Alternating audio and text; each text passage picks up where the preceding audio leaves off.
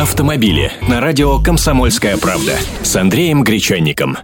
Здравствуйте. Пока автоматические коробки постепенно вытесняют механику, разработчики ручных трансмиссий не сидят сложа эти самые руки и продолжают делать МКПП все удобнее для водителей. А какая главная трудность в механике?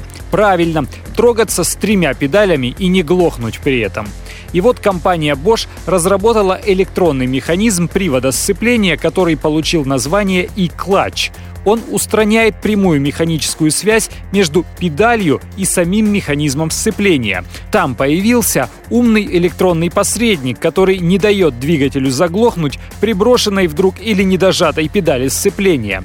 Сама электроника вместо водителя управляет сцеплением, причем плавно и аккуратно. Тронуться можно не выжимая левую педаль, а просто включив первую передачу. И при остановке мотор вдруг не замолчит.